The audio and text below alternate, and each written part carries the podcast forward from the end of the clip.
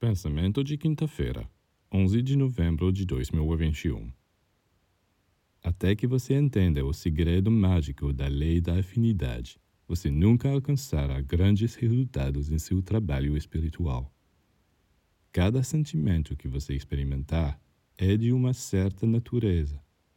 E, em virtude da lei da afinidade, despertará no espaço forças da mesma natureza que serão dirigidas a você. Se seu sentimento for ruim, você atrairá forças negativas. Se for bom, você atrairá bênçãos. É assim que você pode extrair o que desejar dos grandes reservatórios do universo, desde que emane, projete pensamentos e sentimentos da natureza do que você deseja.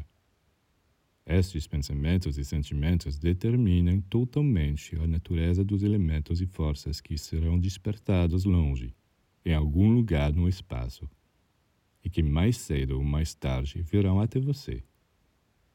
A lei da afinidade é a maior chave, o maior arcano, a varinha mágica.